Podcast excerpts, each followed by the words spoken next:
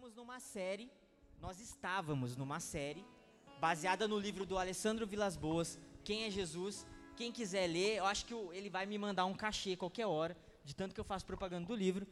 Mas é o livro, é, o título do livro é Quem é Jesus? E foram três mensagens, eu trouxe a primeira, a Esther trouxe a segunda, a terceira era o Iago, o Iago teve um probleminha e eu acabei, eu acabei trazendo a mensagem.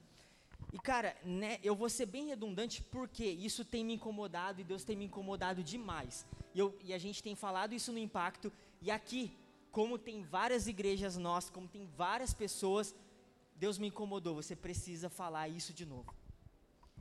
O livro foca a respeito de conhecer Jesus, mas não de conhecer apenas de ouvir falar. Durante a, a série, nós comentamos que vocês devem saber, e o pastor Ironildo recentemente trouxe uma mensagem aqui também que falou algo parecido. Hoje no nosso país, é, segundo as pesquisas aí de IBGE e esses órgãos que, que, que medem isso, o nosso país ele tem aí por volta de 81% de pessoas que se dizem cristãs. Cristã, no meu entender, eu acredito que um de vocês também, são pessoas que seguem a Jesus.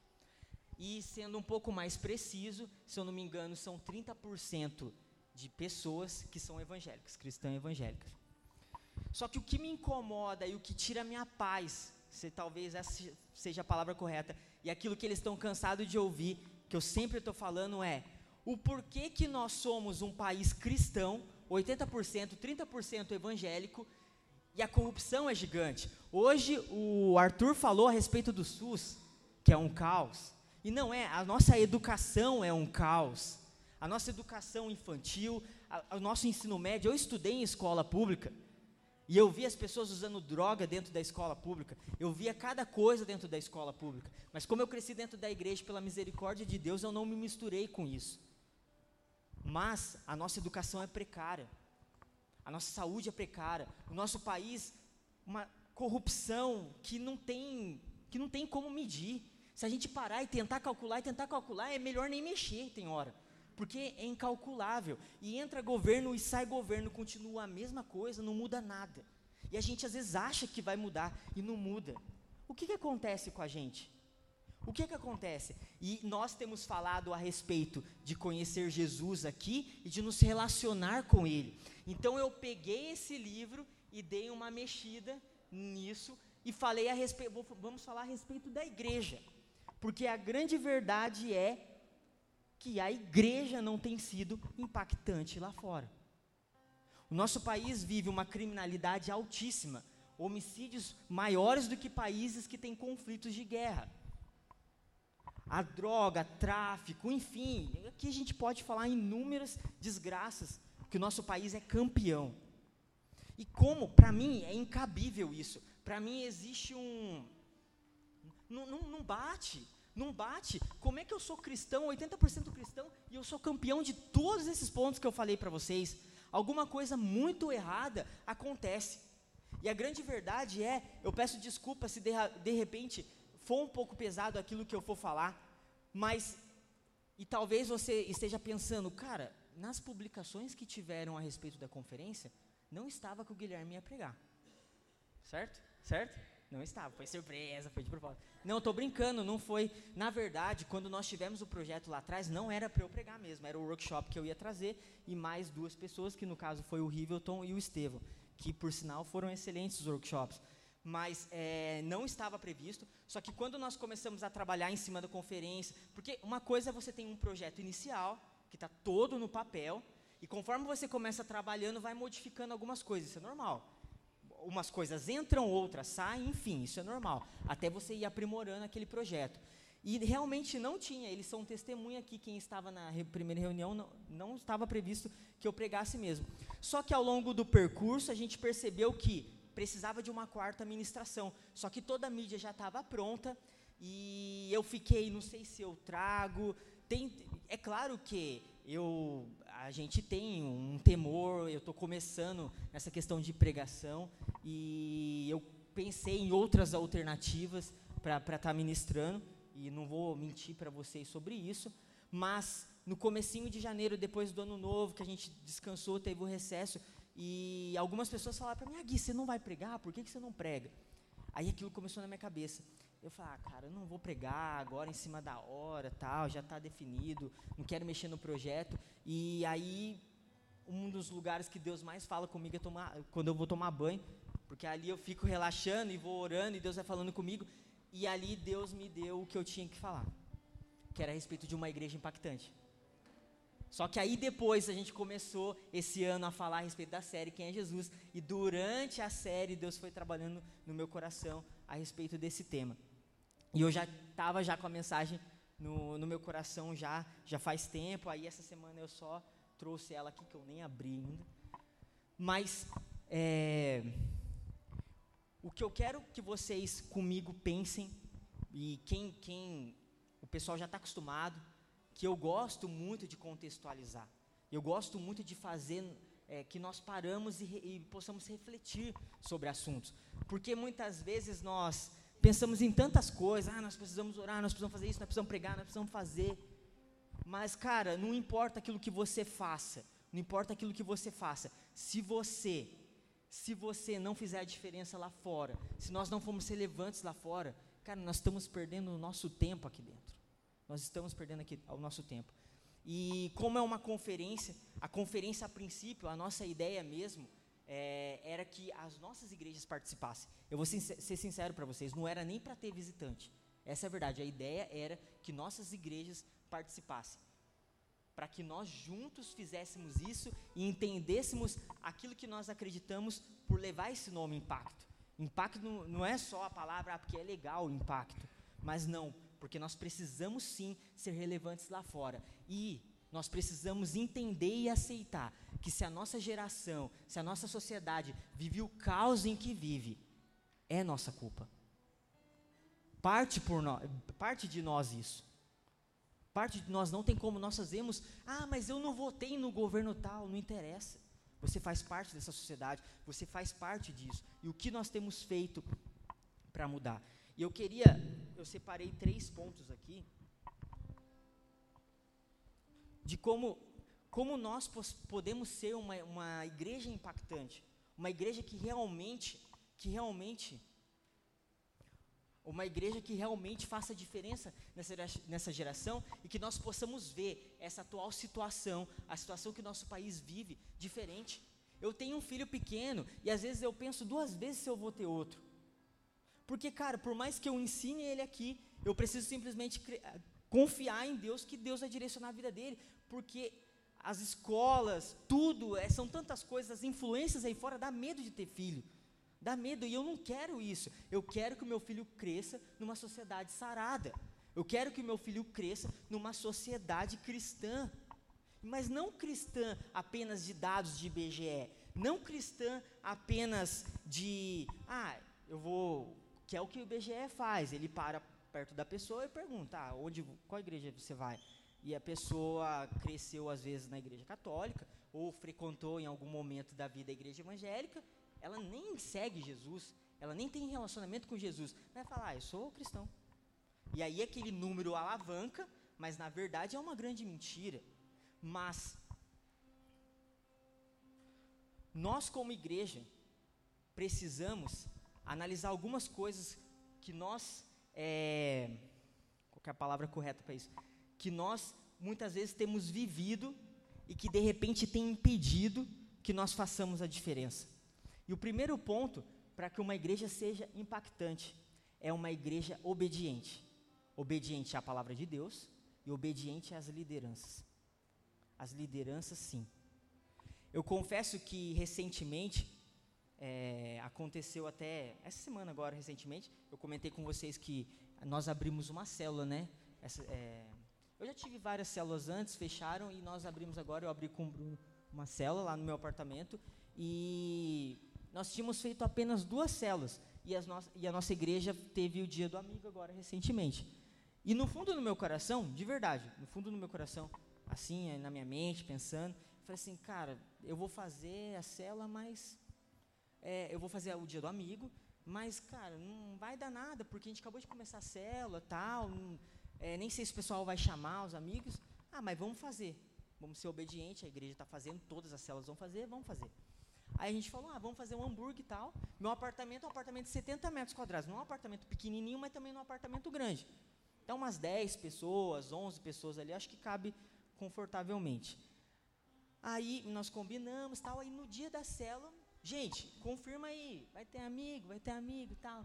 Aí um confirmou um, um confirmou outro, ficou meio assim, porque dia do amigo vocês sabem como é que é, né? É tudo em cima da hora que o cara confirma. Aí o cara que confirmou lá atrás não vai, e o cara que não confirmou vai. É sempre assim, porque é o Espírito Santo que faz. Só que aí, cara, eu confesso para vocês, cara, eu nem orei pelo dia do amigo, pastor Clodomiro. Eu nem orei. Nós tínhamos a célula, nós sabíamos que tinha que fazer a célula, eu vou, vou, vou fazer a célula. Fui obediente àquilo que a nossa igreja estava fazendo. Para minha surpresa, começa o horário do dia do amigo, começa, começa, começa, começa a chegar gente. Começa a chegar gente. E começa a chegar gente. Aí a Thaís fala, Guilherme, eu vou sair para comprar mais comida. e começa a chegar gente. Nós começamos a célula com seis pessoas, certo? Eu, Thaís. É seis pessoas, né? Seis pessoas. Tinham 14 pessoas. Mais que o dobro. E não cabe, não. Ficou extremamente apertado. Nós demos um jeito. Foi muito bom, assim. E Deus trabalha no nosso coração. Porque obediência. Obediência. Às vezes nós não precisamos fazer nada, nós só precisamos obedecer. E esse trabalho aqui, ele tem, ser, ele tem sido feito, e o pastor está aqui, se eu estiver falando uma mentira, pode me corrigir. Nós temos feito tudo com autorização, com permissão do pastor, tudo que tem acontecido aqui. Nós não chegamos botando luz aqui, vamos botar luz e botar para quebrar tudo. Não, com autorização do nosso pastor. O, os painéis foi autorização do nosso pastor. A forma que a cadeira, tudo aqui é autorização do nosso pastor porque ele é autoridade sobre as nossas vidas. E a Bíblia ela nos relata, para não ficar nas minhas palavras, a Bíblia ela nos relata várias histórias. Nós podemos aqui contar várias histórias a respeito de pessoas que desobedeceram, desobedeceram e tiveram um castigo de Deus. E tem uma história que sempre vem na minha cabeça quando fala a respeito de desobedecer liderança, que é a história que está em Números 16. Você não precisa abrir, eu vou resumir rapidamente, porque a gente está com o tempo apertado que está em Números 16, que é a rebelião, de Corá, Datã e Abirão, contra Moisés. Já foi lido hoje, exatamente. Exatamente. E, e essa, bom, vocês sabem a história, Moisés foi escolhido de Deus para ser o líder do povo de Israel. Moisés nem queria liderar. Essa é a grande verdade. Essa é a grande verdade. Moisés nem queria, mas Deus levantou Moisés para fazer aquilo. Deus levantou Moisés para liderar o povo. E o povo, como nós somos, o povo de Israel era também, nós somos ingratos, não, nada tá bom para a gente, nós somos assim, eu sou assim, você é assim, nós precisamos mudar isso na nossa vida, lutar contra isso diariamente. E o povo insatisfeito com diversas coisas se levanta, e não basta simplesmente você desobedecer, se rebelar, você precisa que mais pessoas venham junto com você, você precisa levantar outras pessoas para se rebelar junto. É assim que funciona a desobediência. E aí o que acontece, pastor? Nós não impactamos lugar nenhum. Nós ficamos aqui dentro, tocando, bonito, muito louco. Pulando, até mesmo às vezes orando, falando em línguas, mas lá fora continua do mesmo jeito. Lá fora continua do mesmo jeito. E, eu, e, e quando Deus deu um start da minha vida, na, na, minha vida espiritual, o ano passado, mais ou menos próximo desse projeto da conferência, o que eu falei para Deus, Deus, eu não quero ser o mesmo. Eu quero fazer a diferença na minha geração. Eu quero ver esses jovens se levantando e mais jovens se chegando e se levantando e se levantando e se levantando. Mas tudo parte por obediência. Não tem como, se o pastor Eronildo falar, pode parar o que vocês estão fazendo, a gente tem que parar. Não interessa, ele é o líder, ele é o cabeça. E ele não só é o líder dessa igreja, mas ele é o líder de todas as denominações evangélicas missionárias. Ele é o cabeça de todas. A gente pode até questionar algumas coisas, mas ele é o líder. Nós precisamos, nós precisamos estar em obediência e também obediência à palavra de Deus. O segundo ponto para nos tornarmos uma igreja impactante é uma igreja que ama. E esse versículo também é, que está em 1 Coríntios, que eu queria ler com vocês, 1 Coríntios 13, de 1, a 2, 1 e 2. Eu só, na verdade, o capítulo todo é, é lindo, é, 1 Coríntios 13, 1 e 2, mas eu só separei os dois primeiros aqui. Ainda que eu falasse a língua dos homens e dos anjos e não tivesse amor, seria como metal que soa, ou como o sino que tine. E ainda que tivesse o dom de profecia e conhecesse todos os mistérios da ciência, e ainda que tivesse toda a fé, de maneira tal que transportasse os montes, se não tivesse amor, nada seria. Se nós não, não amarmos, de nada, nada, nada, nada, nada que a gente faça vai valer a pena. Às vezes nós estamos dentro da igreja, eu não estou falando nem ainda lá fora, eu nem cheguei na parte de amar lá fora, eu estou falando aqui dentro como igreja e como família, como um corpo que nós deveríamos ser, esse seria meu ponto 3, quase que eu já, já como bola aqui, mas é, nós, às vezes o irmão fala uma coisinha, pronto, a gente já vira a cara, não ama, dentro da nossa própria casa, dentro da nossa própria casa. Aí vamos para o lado de fora, vamos, vamos para fora. Uma pessoa com dificuldade, nós vemos, é, uma pessoa passando dificuldade financeira, alguma coisa, às vezes nós temos condição de dar uma ajuda e nós simplesmente fechamos a cara e falamos assim, não, a pessoa ela está nessa situação porque ela não trabalha ou porque ela merece. Ela merece, exatamente. Essa semana, é, eu não vou citar nomes por uma questão de ética, obviamente, mas uma das, dos nossos líderes aqui ficou sabendo de um irmão, de um, de um rapaz aqui do Impacto, que a família está toda desempregada e ele ajuda a sustentar a família. E na hora que ela ficou sabendo que a família estava sem gás, estava sem um monte de coisa, ela já começou a disparar para a gente, gente, está acontecendo isso, o que, que a gente pode fazer? Vamos comprar um gás, vamos fazer o quê? Vamos fazer o quê? Eu falei, não, vamos fazer, vamos fazer isso. Aí já pegamos, arrecadamos o dinheiro e fomos lá e ajudamos. É o suficiente? Não, é o que deu para fazer no momento. Aí a gente pega, vamos pegar uma cesta básica, vamos fazer. Mas nós precisamos fazer uma coisa, nós precisamos amar. Porque não importa aquilo que nós façamos aqui dentro. Muito, muito legal tudo aqui mas ele se torna inútil se nós não amarmos o próximo. Se nós vemos as pessoas padecendo de fome, padecendo de dificuldades e a gente não fizer nada, é tudo isso aqui em vão, perda de tempo total. E vocês, vocês, vocês estão olhando para uma das pessoas que faz parte da organização falando isso. Nós precisamos olhar para dentro da igreja as pessoas que estão com dificuldade, os órfãos, as viúvas, como a palavra de Deus fala. Eu queria tocar num ponto agora mais mais, mais dolorido ainda. O ano passado, eu já comentei com vocês, eu estive na conferência do Disoscope, lá em, nove, é, em novembro, e lá ele falou um pouco daquilo que ele falou hoje, a respeito de maturidade, ruiosa, aquela coisa toda. E tanto que a minha cela chama Ruiós, um pouco por conta daquilo que eu aprendi lá. E lá eles colocaram um dado muito importante, mas aquilo ficou marcado no meu coração, que foi a respeito da orfandade no nosso país. Nós somos um país, eu vou repetir isso, cara, porque eu não sei se vocês estão entendendo a gravidade daquilo que eu estou falando. Que tira até, me deixa assim, um pouco horrorizado até. 80% da população cristã, vamos lá, o que, que é cristão? Seguidor de Cristo. O maior exemplo de amor que nós podemos ter.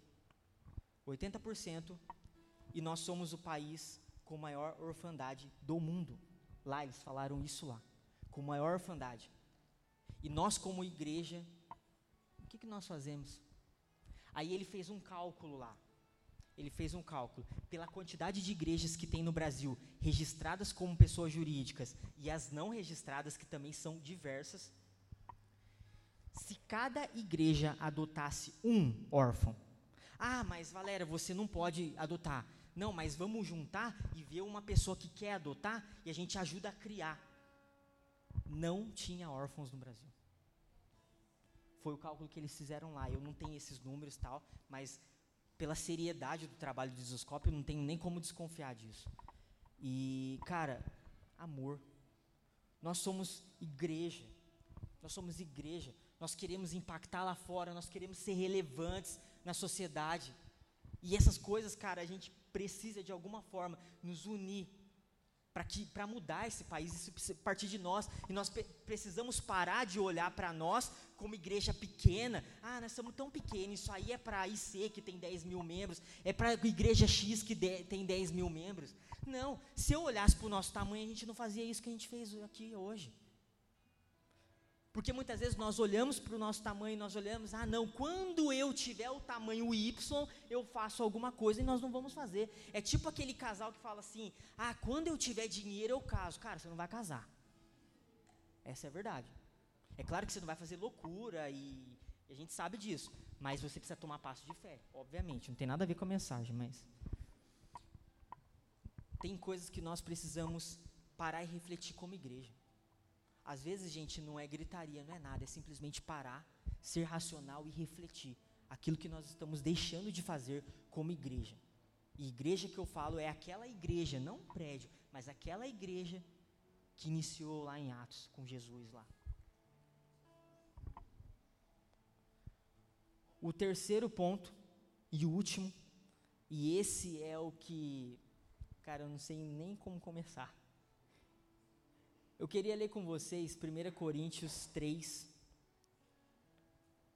do versículo 4 e 6, 4 ao 6.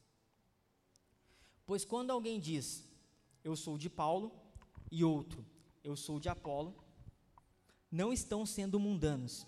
Afinal de contas, quem é Apolo? Quem é Paulo?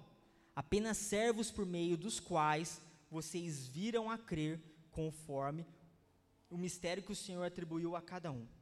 Eu plantei, Apolo regou, mas Deus é quem faz crescer. O terceiro ponto, nós nunca, nunca, e isso eu falo com toda certeza da minha vida, que eu seja arrebatado, que eu morra, sei lá o que for. Mas nós nunca seremos relevantes se nós não formos unidos. Nunca, nunca. E a maior prova, vocês estão na prova hoje. É isso aqui. Isso aqui jamais aconteceria se não houvesse união, mas nunca, nunca, nunca, se as pessoas abrissem, a, abrissem mão de, de tempo de trabalho, até tarde trabalhando, ó, cara, molecada até tarde ensaiando, cara, se não houvesse união entre até pessoas que não são jovens, isso aqui não aconteceria. E quantas pessoas nós temos quando nós olhamos para a igreja evangélica missionária, eu não estou falando da sede, eu estou falando de todas. Será que alguém tem esses esse dado aqui agora? Fácil? Se nós somássemos todos os membros das nossas igrejas? Alguém tem? Eu não estou. Não, não tem essa informação. Mas passa de mil? Passa de mil? Quantas pessoas nós temos aqui?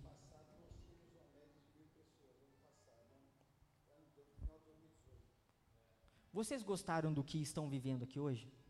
Vocês estão felizes? Vocês acham que Deus está reinando neste lugar aqui agora? O Espírito Santo está entre nós? E eu faço uma pergunta para você. Por que, que nós temos aqui aproximadamente 120 pessoas e não. Quantas pessoas? Estou mais de mil? Mil pouco. Uma igreja unida é mais forte. Uma igreja unida faz a diferença.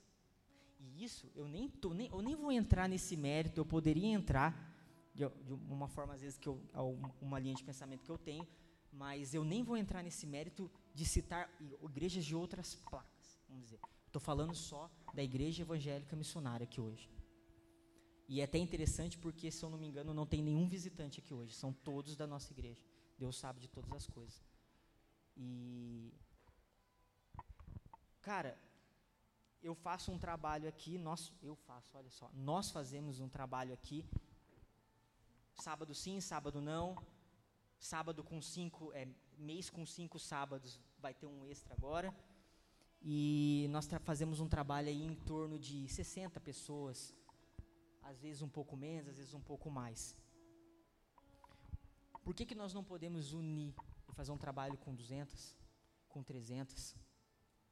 O pessoal do Vale do Sol atinge um público que eu não atinge. O meu pessoal aqui atinge um público que eles não atingem. O Santa Lúcia atinge um público que, que não atinge. E assim Motorama e assim por diante. Por que, que nós não centralizamos, unimos nossas forças e arrebentamos com São José? E transformamos São José. Eu nem vou entrar no mérito de Limeira, porque não, não tem condições né, de, de ir e vir. Mas aí Limeira poderia fazer isso também lá com as igrejas de lá, de Hortolândia, enfim. São só suposições que eu estou colocando aqui. Nós podemos ser muito mais fortes e relevantes. Sabe esses números que eu citei aqui? Esses números que eu citei? A gente pode fazer parte para mudar isso. Começando no nosso bairro primeiro, aí a gente expande para uma região norte, sul, aí a gente expande para São José, daqui a pouco a gente está no estado de São Paulo, e daqui a pouco o país está mudando. E eu se, li o texto e não falei sobre o texto. Aqui, é, Paulo quando envia a carta a Coríntios, envia carta a Coríntios, ele faz uma crítica, ele faz ali uma exortação ao povo de Coríntios. Porque havia ali no meio do povo de Coríntios uma ideia assim: ah, eu sou de Paulo, eu sou de Apolo. Tipo meio que uma competiçãozinha, algo dessa linha. E Paulo fala aquilo que nós lemos aqui. Afinal de contas, quem é Apolo? Quem é Paulo? Apenas servo por meio dos quais vieram a crer, conforme o mistério que o Senhor atribuiu a cada um. Eu plantei, Apolo regou, mas é Deus que faz crescer. Eu só tô, vou dar um exemplo aqui assim. É, eu sou de Guilherme, eu sou de Eronildo, eu sou de Jonas, eu sou de Paulo Rogério, eu sou de, do, do Claudinei, eu sou do pastor Luiz Carlos. Nós não somos de nada, nós somos de Cristo. Nós somos de Cristo, nós somos um só. Nós somos um só. Nós somos um só. E nós juntos, nós podemos ser relevantes, nós podemos impactar. Nós podemos impactar. É por isso que nós levamos esse nome. Porque nós queremos fazer a diferença, nós queremos viver uma vida de impacto. Aí eu vou agora juntar tudo que nós falamos um pouco hoje. Eu quero ser um profissional impactante, eu quero, eu quero ter relacionamentos impactantes, eu quero impactar. Sabe quando alguém está com depressão, eu quero fazer a diferença e poder ajudar aquela pessoa de alguma forma, seja espiritual ou levando ela para um profissional. Nós temos que ser relevantes e impactantes em todas as esferas. Isso é ser cristão, daqui de dentro para fora. E não ficarmos presos dentro da igreja e dentro de uma placa, ou dentro de uma região, ou dentro de lá onde for. Deus nos chama. Hoje é o start. Hoje é o start para que essa mudança aconteça em nosso meio. Hoje é o start precisa acontecer em nossos corações, precisa haver mudança, porque não dá, não dá para nós continuarmos vivemos da mesma forma. E você abre o jornal e nada muda. Você abre, todo dia eu, eu abro, eu tenho que abrir sites pelo trabalho nosso e sempre abre em site de notícias, e é a mesma coisa, é a mesma coisa, e nada muda. Quando que nós vamos sair da mesmice? Da mesma coisa, de viver dentro da igreja aqui e fazer para nós mesmos aquela coisa que nós já vimos, que nós ficamos na rotatividade de membros. Nós ficamos na rotatividade de membros. Gente, eu, o pastor me conhece aqui desde pequeno, né, pastor? Eu estou aqui há mais de 20 anos já. E nós continuamos com a mesma quantidade de membros. Ah, Guilherme, mas você está falando que é quantidade? Não estou falando que é quantidade. Mas algo não está aí legal. Tem alguma coisa que precisa ajustar, mas precisa partir de nós. Não é o pastor Euronildo.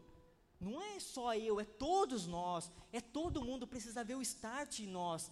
Precisamos estar unidos. E nós vamos fazer conferência de mulheres, precisamos fazer todo mundo junto. E nós vamos fazer conferência de homens. Eu sei que o Estevão está querendo fazer, já joguei aqui no ar, nem sei se podia. E nós precisamos fazer juntos. Nós precisamos fazer junto. Nós precisamos fazer juntos.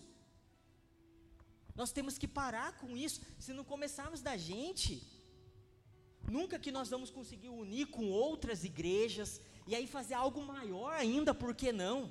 O Descende é um exemplo disso.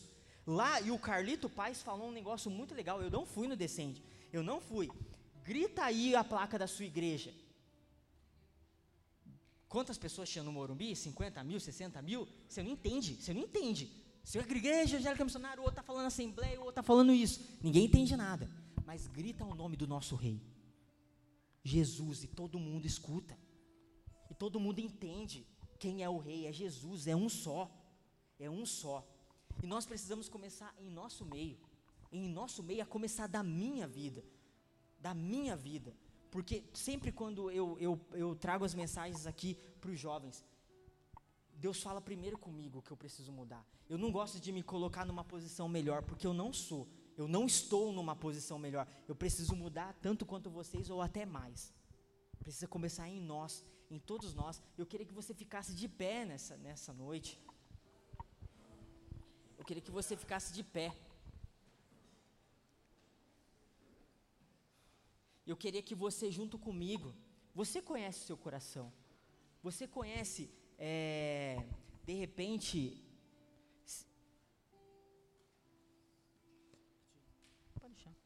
é, você sabe o que se passa dentro do, do seu coração, você sabe se precisa partir do seu coração essa mudança. E eu queria que você, junto comigo, é, orasse junto comigo. Eu não vou chamar você aqui na frente. Nós vamos orar é, a respeito disso que nós falamos. E depois o pastor Euronildo também vai orar para a gente para encerrar a nossa conferência. Amém? Que você possa fechar os seus olhos agora. Senhor, meu Deus, meu Pai, Pai querido, Pai amado, Deus. Na tua presença, Pai como corpo de Cristo, Pai, como um só corpo de Cristo, Pai, um só corpo de Cristo, Pai. Nós nos colocamos diante de Ti, Pai, nessa noite, Pai. Pedimos perdão, Pai, porque muitas vezes negligenciamos, Pai. Negligenciamos, Pai, que nós somos uma igreja só. Negligenciamos, Pai, tudo aquilo que nós falamos, Pai. Um país, Pai, que tem sofrido e muitas vezes parte, Pai, porque nós, Pai, não temos feito aquilo que devemos fazer como igreja, Pai. Como igreja, Pai, que é ser obediente, Pai que é amar Deus aos, ao próximo, Pai, que é ser uma igreja unida, Pai. Todos nós aqui, Pai, temos o desejo, Pai, de ser relevantes, Pai, de mudar essa sociedade, Pai. Mas, Pai, que haja uma mudança nesse momento, Pai, em nossos corações, Pai, primeiro, Pai, para que nós consigamos sim atingir lá fora, Deus. Em nome de Jesus, Pai.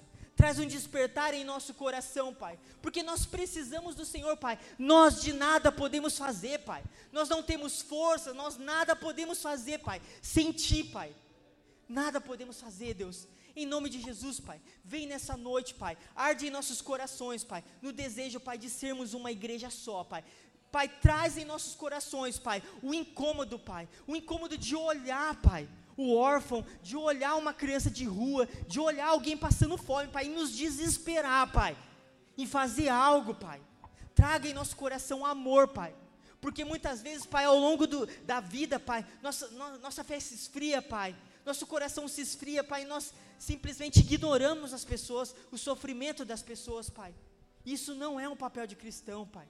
Porque nós queremos ser cópias de Jesus, nós queremos, nós queremos ser como Jesus foi o maior exemplo que nós temos de amor, Pai. Aquele que amava o perdido, Pai. Não amava o pecado, mas amava o perdido. Não importa, Pai, aquilo que o perdido fazia, Deus. Em nome de Jesus, Pai. Arde em nossos corações nessa noite, Pai. Em nome de Jesus, Pai. Vem, Pai, em nosso meio, Pai. Em nome de Jesus, Pai. Em nome de Jesus, Pai.